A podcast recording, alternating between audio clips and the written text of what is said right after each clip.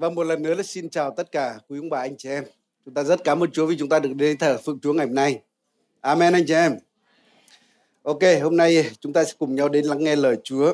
À, tôi cũng muốn chia sẻ một điều mà à, nó mang tính hơi triết lý một chút, nhưng mà nó rất là quan trọng cho cuộc đời chúng ta.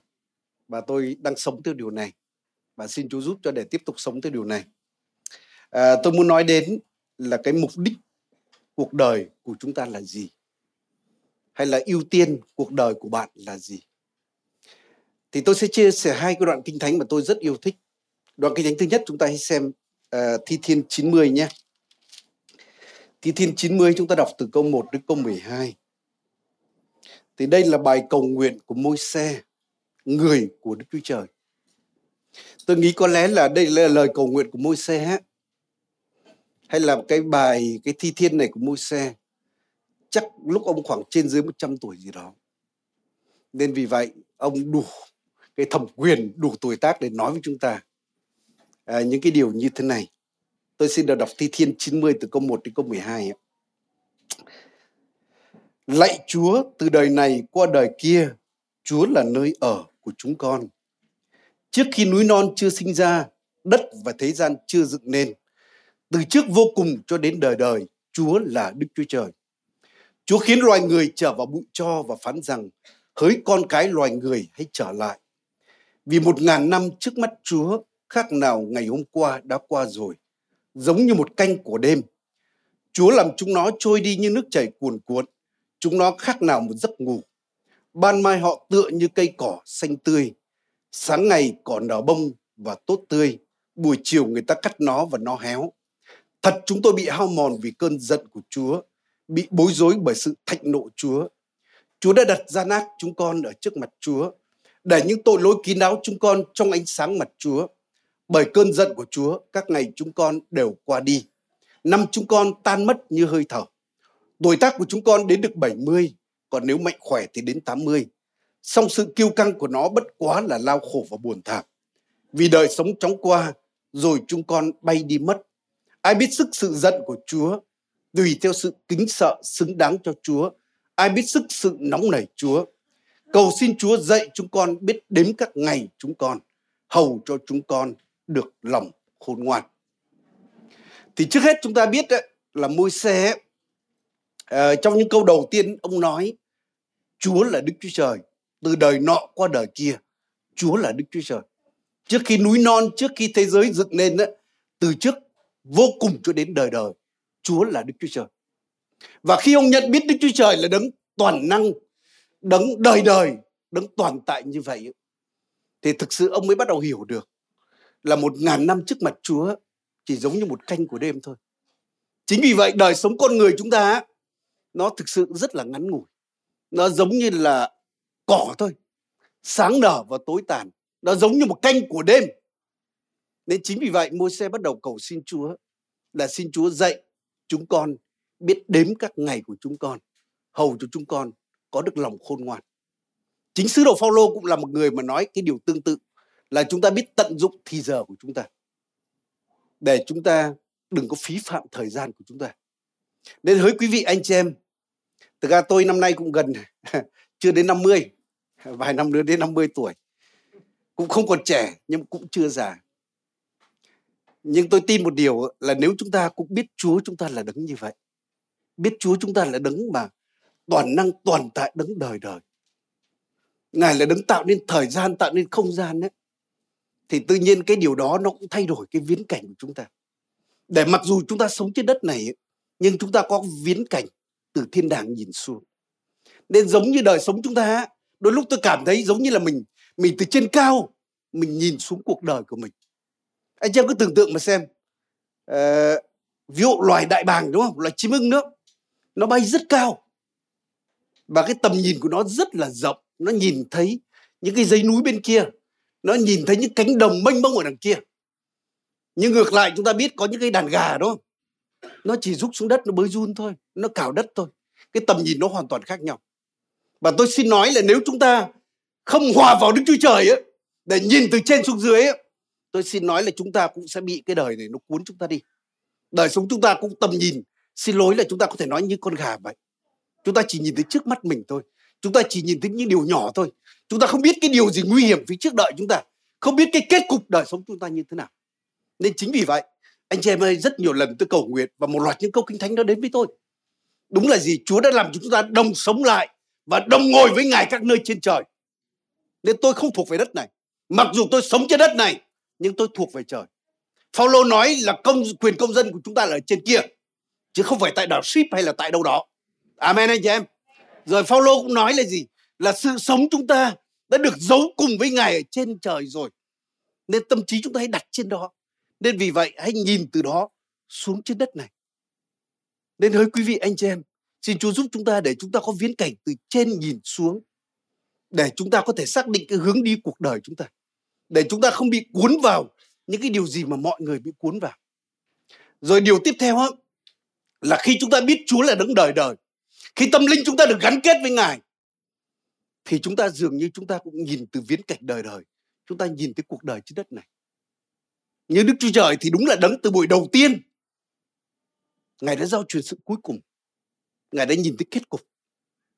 Tôi xin nói là nếu chúng ta gần Chúa dường như chúng ta cũng nhìn từ cõi đời đời để chúng ta nhìn thấy kết cục cuộc đời chúng ta. Để chúng ta thứ nhất là gì? Anh chị em rất nhiều người họ sống một thời gian sau họ nói là giá như tôi biết nhưng điều này xảy ra thì chắc 5 năm trước 10 năm trước tôi sẽ không làm như vậy. Nhưng tôi xin nói là nếu chúng ta gần Chúa chúng ta có thể nhìn được kết cục cuộc đời chúng ta để chúng ta có những quyết định khôn ngoan. Rồi với cái nhìn như vậy chúng ta cũng sẽ nhìn thấy đời sống chúng ta. Bảy chục năm, tám chục năm, có thể chín chục năm trên đất này ấy, nó rất là ngắn ngủi so với cõi đời đời. Tôi không biết anh em thế nào, nhưng tôi luôn luôn suy nghĩ về cái kết cục cuộc đời tôi như thế nào. Tôi cầu xin Chúa là cho tôi hầu với Chúa một cách tích cực, nhiệt huyết đến năm 70 tuổi. Và từ 70 đến 90 tuổi ấy, là tôi truyền đạt lại hết. Lúc đó chỉ làm những cái gì yêu thích, giống như cái cái điều gì giống như giảng dạy những cái gì mà yêu thích thôi còn hoàn toàn không làm những điều khác nữa đấy là lời cầu nguyện của tôi. Ở đây có những người có thể đức tin cao hơn có thể đến sống 100 tuổi hay bao nhiêu đó. Nên chính vì vậy tôi biết là tất cả những gì tôi đang làm đây ấy, đến lúc tôi sẽ bỏ lại tất cả. Giống như kinh thánh nói tôi chỉ chỉ, chỉ là kẻ ở trọ đây thôi. Trong những ngày qua tôi dự cái cuộc họp tôi ở một cái khu khách sạn năm sao rất là đẹp ven biển. Nhưng tôi biết tôi chỉ là kẻ ở trọ đó thôi tôi chỉ ở tôi sử dụng cái đó nhưng tôi sẽ phải bỏ lại tất cả điều đó. Tôi không thể lấy cái gì mang theo được. Lúc đó tôi là thằng kẻ trộm mất rồi. Nên trên đất này chúng ta có thể sử dụng chúa có thể cho chúng ta điều kiện tốt. Nhưng chắc chắn đến lúc chúng ta sẽ bỏ lại tất cả tất cả chức vụ tất cả của cải tất cả những gì mà chúng ta chinh phục được trên đất này. Nên chính vì vậy hãy nghĩ đến sự kết cục để chúng ta có sự khôn ngoan. Amen anh chị em. Nên vì vậy ngày hôm nay ấy, trên cái viễn cảnh đó tôi muốn nói là chúng ta nên có mục đích như cuộc đời chúng ta như thế nào. Chúng ta nên có những sự ưu tiên nào để sau đó chúng ta không hối tiếc. Để giống như Salomon nói ấy, hỡi kẻ trẻ hỡi kẻ trẻ tuổi hãy sống theo tất cả những gì mắt ngươi thích ngươi ham mê. Nhưng hãy nghĩ đến cái ngày mà chúng ta đối diện với đấng tạo hóa. Để đến cái ngày chúng ta không phải nói là tôi không thỏa lòng với cuộc đời của tôi tôi hối tiếc vì cuộc đời của tôi. Tôi phí phạm bao nhiêu năm tháng của tôi trên đất này. Và khi chúng ta về với Chúa chúng ta hối tiếc nhưng không thể quay lại được. Nên vì vậy giờ phút này cùng một đoạn kinh thánh mà tôi rất là yêu thích. Tôi nghĩ là anh em yêu thích. Chúng ta giả sách Matthew đoạn 6 nha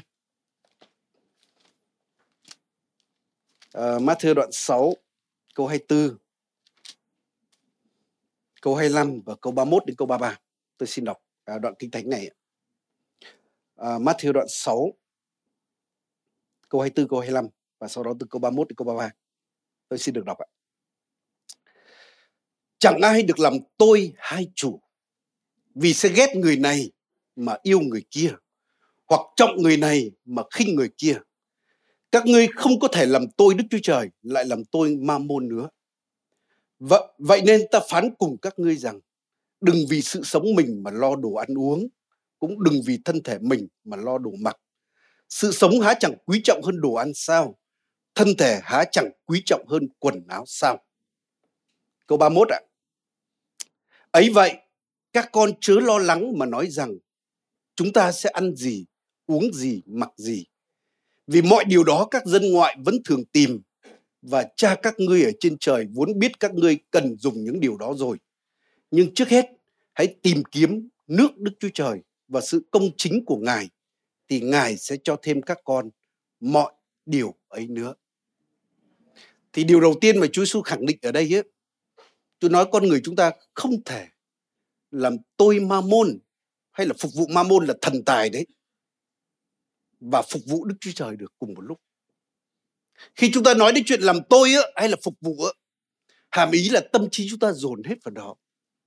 Bắt đầu cảm xúc chúng ta cũng hướng đến đó. Rồi tấm lòng chúng ta bị lôi cuốn vào điều đó. Và đến lúc chúng ta sẽ trở thành yêu mến, chúng ta trở thành coi tiền là nhất và nó định hướng cả cuộc đời chúng ta đi. Và như lời Chúa Giêsu nói đây á, khi mà câu 24 sau đó Chúa nói là vậy nên á, thì dường như cái sự mà phục vụ hay làm tôi ma môn thần tài ấy, nó bắt đầu từ cái sự lo lắng nó gieo vào tâm trí chúng ta này khi chúng ta lo lắng ăn gì uống gì mặc gì khi tâm trí chúng ta chỉ suy nghĩ đến tiền thôi, chỉ suy nghĩ đến ăn gì, uống gì, mặc gì, chỉ nghĩ đến vật chất đấy anh chị em ạ, đến lúc ma môn nó sẽ chiếm được đời sống chúng ta. Nên có một cái bài giảng tôi chia sẻ là đời chúng ta thay đổi khi tâm trí thay đổi. Thực ra tâm trí chúng ta là cái chiến trường này. Ai nắm được tâm trí chúng ta, nó sẽ nắm được đời sống chúng ta và sẽ định hướng cả cuộc đời chúng ta. Nên bắt đầu thần tài ấy nó đến bắt đầu nó gõ cửa tâm trí chúng ta. Nó gieo một loạt những cái sự lo lắng đến. Và sau đó nó bắt đầu nó bày tỏ nó là rất là quan trọng. Có nó là có tất cả. Và bắt đầu con người trở nên ham mến, trân trọng nó. Và bắt đầu đặt mục tiêu cuộc đời, hướng đi cả cuộc đời mình. Thậm chí hy sinh cả cái mối quan hệ gia đình, cả mối quan hệ với Chúa, với hội thánh. Và thậm chí có những người bỏ cả lương tâm nhân phẩm để đoạt được nó. Và như vậy đã làm tôi ma môn rồi. Và thực sự ma môn hay là thần tài ấy, đó là vị thần rất ác.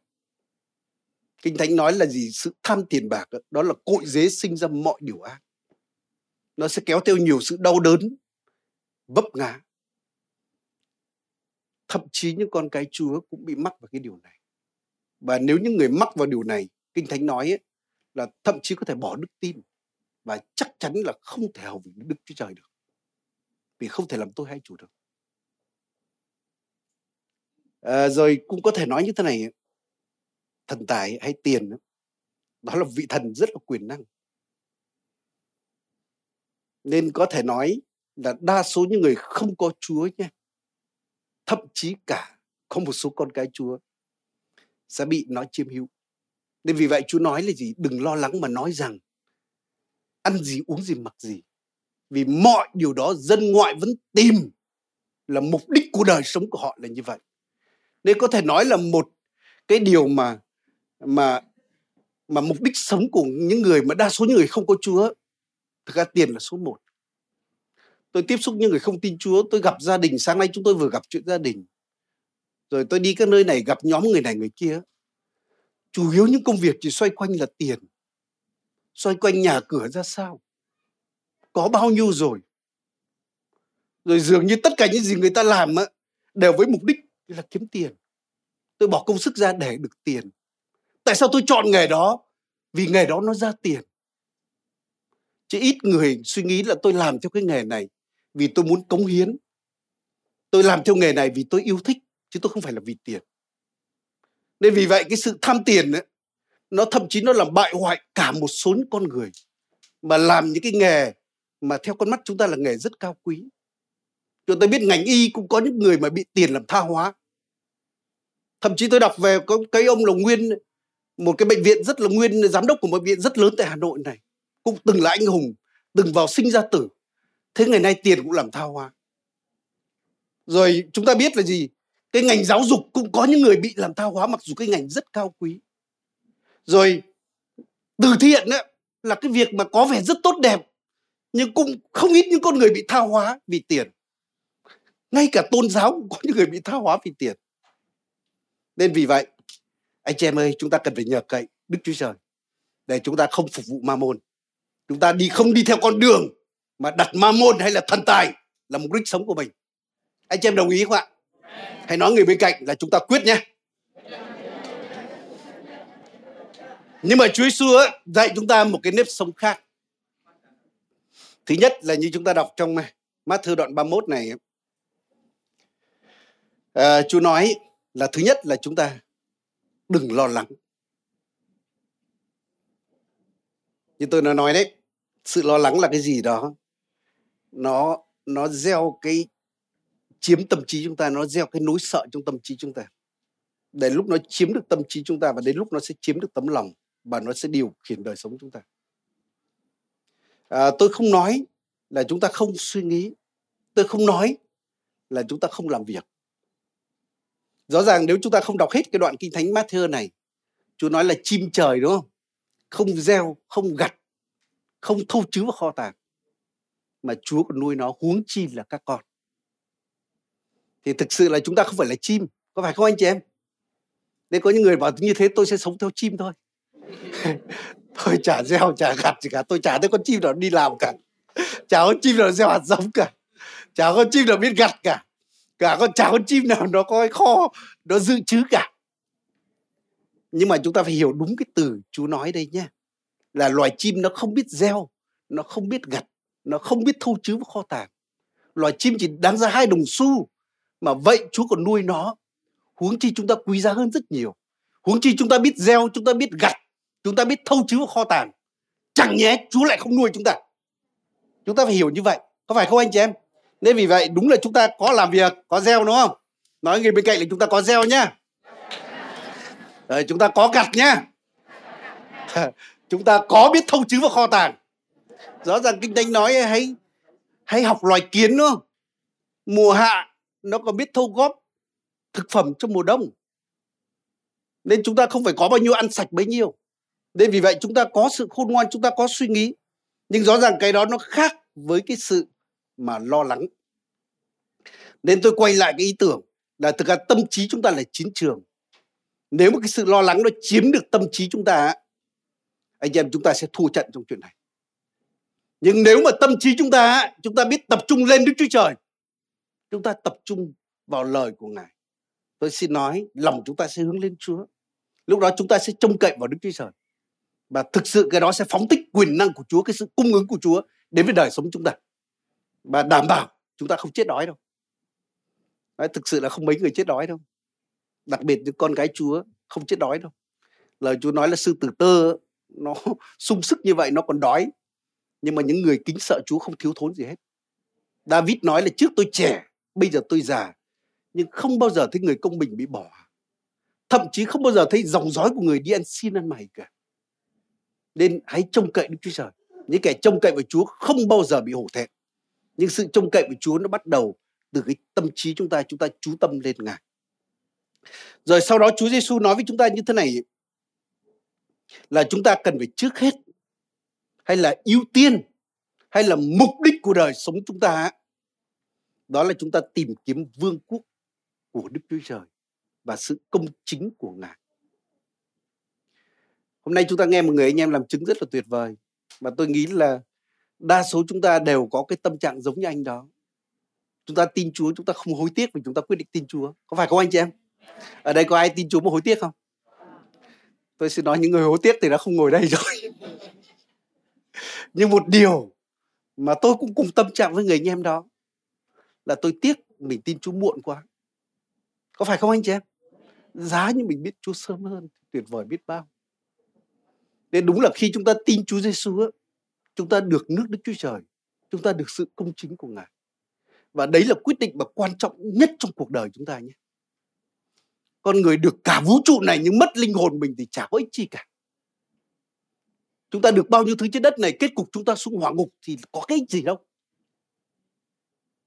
Nên vì vậy, tin Chúa đó là quyết định quan trọng nhất trong cuộc đời của bạn. Quan trọng hơn lấy chồng, hơn lấy vợ. Quan trọng hơn lập nghiệp. Quan trọng hơn chọn ngành nghề. Quan trọng hơn tất cả mọi điều khác. Đây là quyết định quan trọng nhất. Nên hãy nói người bên cạnh nha, tin Chúa là quyết định quan trọng nhất trong cuộc đời. Vì vậy nếu ai chưa tin Chúa ngày hôm nay ấy, hãy làm quyết định mà bạn sẽ không bao giờ hối tiếc khi bạn gặp Chúa rồi được nước Chúa rồi bạn chỉ hối tiếc tại sao mình tin Chúa muộn thế mình đã nghe thằng bạn mình làm chứng bao lâu rồi mà mình cứ nghi ngờ lại còn nhạo báng nó đấy chứ giá như mình biết tin Chúa sớm thì tuyệt vời biết bao nhiêu. Nhưng mà tôi nghĩ là đa số chúng ta đây đều đã tin Chúa rồi. Nhưng mà cái lời ở đây Chúa cũng dạy cho con cái Chúa. Đối với những người đã biết Chúa, thì vậy ưu tiên hay là trước hết tìm kiếm vương quốc Chúa và sự công chính của Chúa là gì? Chúng ta biết là vương quốc của Chúa đó là quyền tể trị của Chúa, đó là sự hiện diện của Chúa. Đó là lãnh thổ mà Chúa đầy tràn ở tại nơi đó. Sự công chính của Chúa đó chính là cái nếp sống mà đẹp lòng Đức Chúa Trời. Nên chính vì vậy, dù chúng ta ngày nay là người tin Chúa rồi nha, nhưng chúng ta vẫn cần phải ưu tiên là sự hiện diện của Chúa, quyền tể chịu của Chúa trong cuộc đời chúng ta.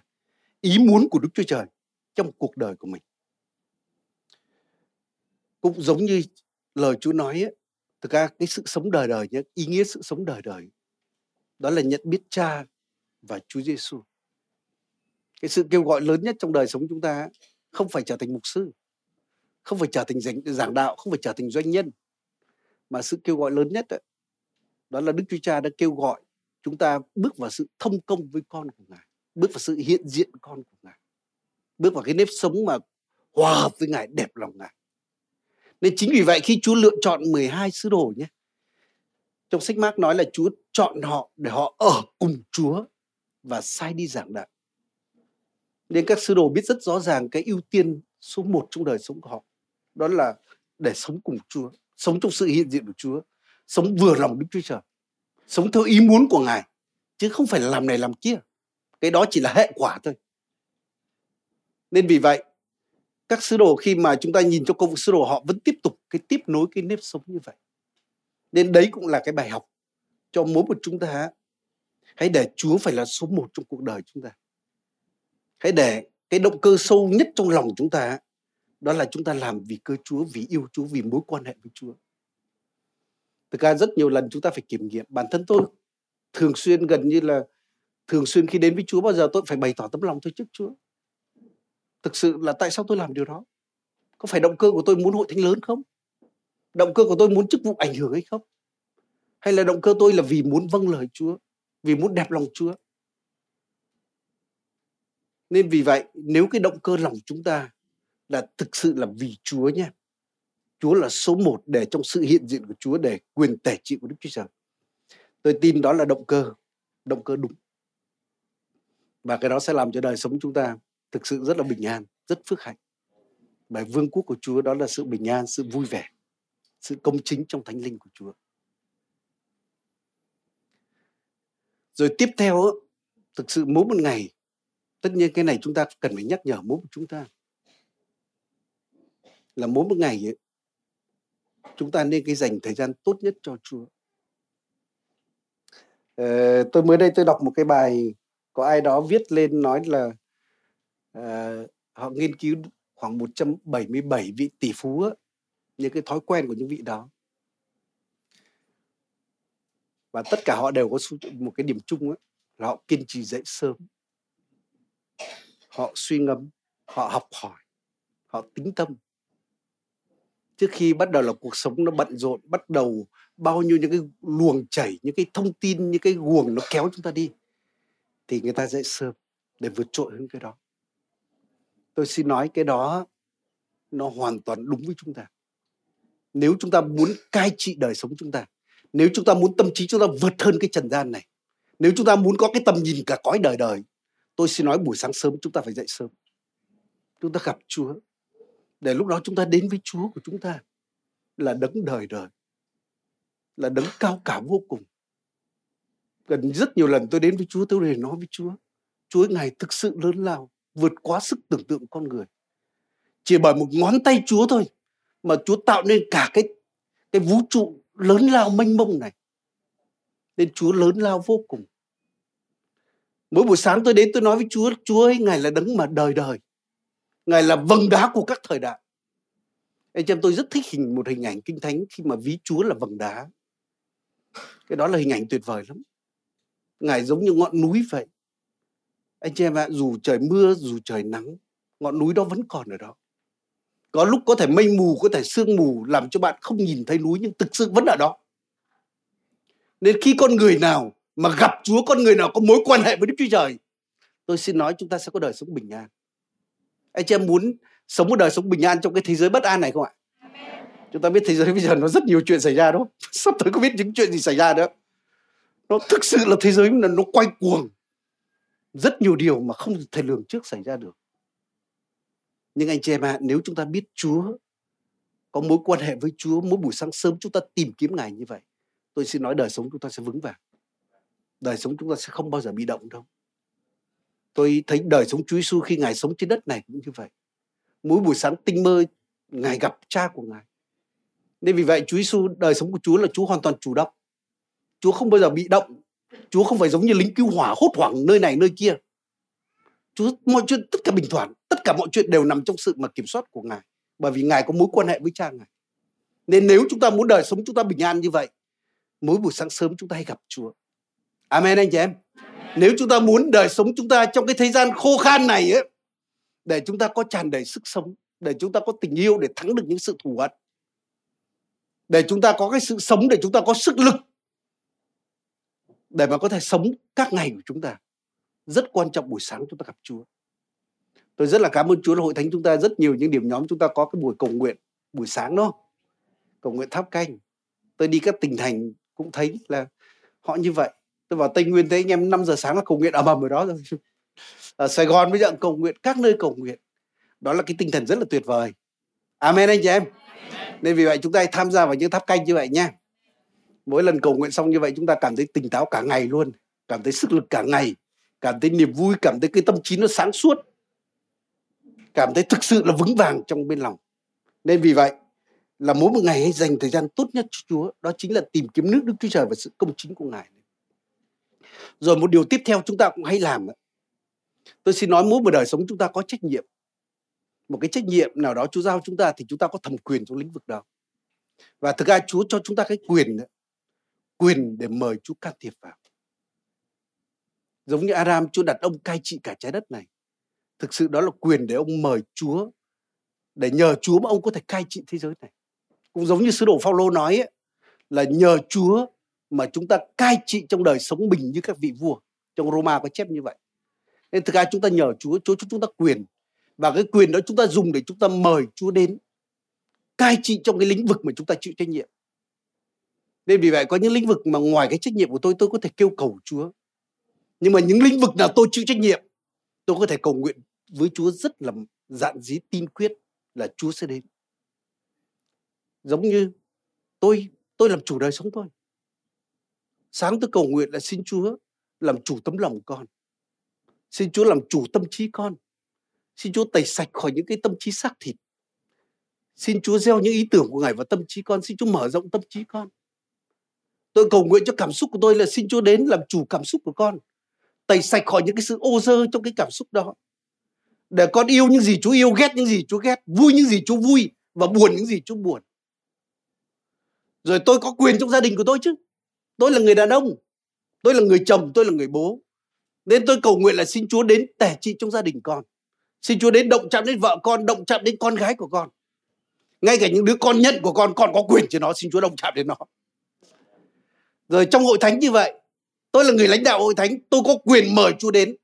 Xin Chúa đến với hội thánh lời sống đây. Xin Chúa đến động chạm đến các mục sư, động chạm đến các tín hữu mà thuộc về hội thánh này. Xin Chúa bảo vệ họ. Tôi cầu xin Chúa là Chúa ơi, xin Chúa cho hội thánh này nó còn lại cho đến ngày Chúa đến. Đó là lời cầu nguyện của tôi đấy. Là xin Chúa cho hội thánh lời sống này còn lại khi Chúa đến. Tôi cầu nguyện trong cuộc đời của tôi ấy là khi tôi về với Chúa, tôi sẽ nhìn thấy hội thánh này, cái dòng chảy này phải hàng trăm ngàn người. Tôi không biết tôi sống đến bao nhiêu, tôi cầu nguyện đến năm 90 đấy. Nhưng tôi cầu nguyện cái điều đó. Nên chúng ta có cái thẩm quyền trong cái lĩnh vực chúng ta chịu trách nhiệm để chúng ta cầu nguyện. Và khi chúng ta thực sự là tìm kiếm nước Chúa, sự công chính của Chúa, tôi xin nói là chúng ta sẽ có một cái đời sống khác. Amen anh chị em và Chúa Giêsu dạy chúng ta là trước hết tìm kiếm nước trời và sự công chính của Ngài thì Chúa khẳng định á là Chúa sẽ cho chúng ta thêm những cái gì không tìm kiếm. Một cái lời hứa rất là tuyệt vời của Chúa. Chúng ta xin sẽ được, tìm sẽ gặp. Nên nếu chúng ta tìm kiếm nước trời và sự công chính của Chúa, chúng ta sẽ gặp được. Nếu chúng ta tìm kiếm sự hiện diện của Chúa, tìm kiếm sự tể trị của Chúa, tìm kiếm ý muốn của Chúa, tìm kiếm để thực sự là Chúa con muốn sống theo ý muốn của Ngài. Tôi tin chúng ta sẽ gặp được điều đó. Để đời sống chúng ta sẽ luôn luôn có sự hiện diện của Chúa. Nên thực sự những lần mà tôi đến cầu nguyện với Chúa thực sự tôi cảm nhận được Chúa. Lòng tôi tan chảy ra. Tôi khóc và tôi thực sự tôi tôi mở rộng hết tấm lòng tôi cho Chúa. Tôi đau đớn thế này. Tôi có những cái tội lỗi kia. Xin Chúa tẩy sạch tôi. Và sau những lần cầu nguyện như vậy tôi thấy nhẹ nhàng. Đúng là một cái sự bình an đến, một cái niềm vui đến, một cái sức lực mới đến. Một cái sự mà rất thanh thản đến. Nhưng đồng thời Chúa hứa với chúng ta là Chúa còn cho chúng ta thêm những cái gì mà người ngoại tìm kiếm. Đó là ăn gì, uống gì, mặc gì. Có phải không anh chị em? Nên đây nói có thể nói là giống như một mũi tên bắn được hai mục đích nhé. Nên nếu chúng ta tìm kiếm Chúa, chúng ta không chỉ được Chúa, mà Chúa nói là Chúa còn khuyến mại chúng ta thêm những gì mà chúng ta không tìm kiếm nữa. Anh chị em ơi, cứ xem những con người trong kinh thánh ấy, họ đặt Chúa là số một trong đời sống của họ. Họ có nghèo, họ có chết đói không anh chị em? Abraham là tổ phụ đức tin chúng ta đấy. Ông có nghèo, ông có chết đói không anh chị em? Rõ ràng Abraham rất giàu trên bò vàng bạc. Nhưng họ luôn luôn sống. Họ coi thiên đàng là vương quốc, là quê hương của họ. Lòng họ không gắn với đất này nhưng rõ ràng Chúa giao cho họ rất nhiều thứ. David có nghèo không ạ? David rất giàu. Anh em cứ tính xem những cái gì mà ông dâng để xây đền thờ Chúa. Tôi không biết bao nhiêu tỷ đô la nữa. David giàu lắm. Nên những con người mà đặt Chúa là số một trong đời sống họ, ngay cả về vật chất nha, họ cũng không phải là nghèo thiếu đâu. Tất nhiên trong lịch sử chúng ta nhìn thấy có những người giáo sĩ cũng vất vả bởi vì họ lựa chọn công việc đó, họ hy sinh vì nước trời. Nhưng rõ ràng họ có quyền sống một đời sống tốt lành bởi vì Chúa là đấng cung ứng cho họ. Amen anh chị em. Tôi xin nói với anh chị em bản thân tôi cũng như vậy. Mấy hôm trước tôi nghe những lời làm chứng của những cái tôi tớ chú cũng rất là tuyệt vời. có một mục sư ở trong Hà Nội này ấy, bao nhiêu năm qua không nhà không cửa bây giờ tự nhiên là được tặng một mảnh đất 350 mét vuông ở tại Hà Nội này. Anh em bảo một mét đất nó bao tiền mấy chục triệu. Tự nhiên là như vậy nếu mà người anh em đó nhá mà hùng hục cày bừa cả đời ấy, tôi khẳng định là không thể kiếm được như vậy. Có phải không anh chị em? Tôi nhớ một tôi tớ chúa một người chị em bây giờ đang hầu chúa trong hội thánh chúng ta. Hồi bên nga về nói với tôi như thế này là chị chỉ còn khoảng à, mấy chục ngàn đô. Lúc đó khoảng mấy trăm triệu. Thôi chắc chị về chị sống được mấy năm hầu với chúa. Nhưng mà bây giờ chị không chỉ sống mấy năm mà cả hàng mấy chục năm rồi. Sinh thêm con. Lại còn bây giờ bao nhiêu nhà bao nhiêu đất nữa. Bây giờ còn đang xây dựng một cái cơ sở cho hội thánh của chúa nên rõ ràng những con người mà đặt chúa là số một những con người đó sẽ không bao giờ bị hổ thẹn đâu. Bản thân tôi cũng như vậy. Tôi nói thực sự là tôi sống rất là thanh thản. Tôi không bao giờ phải sống lo cơm ăn áo mặc. Rất nhiều năm rồi, tôi không bao giờ phải xin chúa là cho con cái điều này, điều kia. Thực sự là như vậy. Nên tôi cảm thấy mình cực kỳ giàu. Bởi cha của tôi rất giàu. Cần gì? Tôi với tay lên tôi nhận. tôi cảm giác nhiều lúc là chúa còn ép mình để nhận cái điều tốt đó. nhiều lúc mình không muốn đâu. Tôi thích sống đơn giản, nhưng đấy nhiều lúc giống như chúa ép cho mình phải phải có cái đó, bởi vì chúa muốn chăm sóc cho mình. Nên vì vậy là nếu trước hết tìm kiếm nước trời về sự công chính của ngài, thì mọi điều chúa sẽ ban thêm. Amen, anh chị em. Ở đây có ai chưa lập gia đình không ạ? Nhiều rồi tôi nhớ là khi mà tôi mới theo chúa, có một anh bạn à người nga, anh đó làm chứng cho tôi về chúa, đưa tôi đến với chúa. Và khi tôi tin chúa, anh ta nói với tôi một câu này là, phạm ạ, mày đừng có lo về chuyện gia đình. Lấy ai sau này? Mày cứ tìm kiếm chúa đi. Chúa sẽ ban cho mày một gia đình tốt. Thực sự tôi thấy điều đó ứng nghiệm. Đây, các chàng trai, các cô gái đây, hãy tìm kiếm chúa đi nhé. Đến lúc chúa sẽ ban cho bạn một gia đình tốt.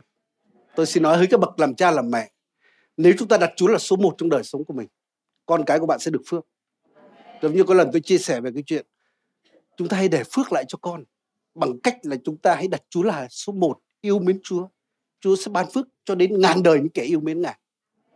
Nên vì vậy ngày hôm nay tôi thách thức anh chị em chúng ta. Thực sự là chúng ta có hai nếp sống đó. Nếp sống của đa số những người không theo Chúa. Họ đặt ăn gì, uống gì, mặc gì, vật chất là số một. Nhưng Chúa nói là có cái nếp sống thứ hai. Là đặt Chúa là số một. Vương quốc Chúa, sự công chính Chúa là số một. Thì thậm chí những cái gì dân ngoại tìm kiếm bạn không tìm, nó sẽ chạy theo bạn. Nên vì vậy ngày hôm nay tôi thách thức chúng ta hãy làm cái quyết định đúng đi quyết định giống như Chúa Giêsu dạy chúng ta đi Chúa không bao giờ xui dại chúng ta đâu nên vì vậy nếu đặt Chúa là số một đến nói với Chúa là Chúa con đồng phục Ngài tôi xin nói đời sống bạn sẽ đổi khác đấy tôi không bao giờ hối tiếc về đời sống tôi khi tôi tin Chúa là một cái thanh niên rất trẻ đang học đại học bên Nga. Và thực ra tôi đã dâng chọn cuộc đời tôi cho Chúa. Và cho đến ngày nay tôi không bao giờ hối tiếc. Mấy chục năm qua tôi đi theo Chúa, tôi cảm thấy đời sống mình cực kỳ bình an, cực kỳ phước hạnh và cực kỳ ý nghĩa. Tôi nói thật là tôi sẵn sàng, chúa cất tôi về bất cứ lúc nào tôi sẵn sàng vui vẻ điều đó. Nhưng tất nhiên tôi biết là còn có những điều cần phải làm trên đất này. Nhưng mà thực ra là tôi không còn sợ gì nữa. Nó có sự bình an cảm, sự thanh thản như vậy nên vì vậy tôi khích lệ anh em ngày hôm nay làm điều đó. Nên giờ phút này chúng ta cùng nhau đứng dậy, chúng ta đến cầu nguyện với Chúa nha trước khi chúng ta đến cầu nguyện cho nhau hôm nay, chúng ta sẽ có thời gian chúng ta cầu nguyện cho nhau.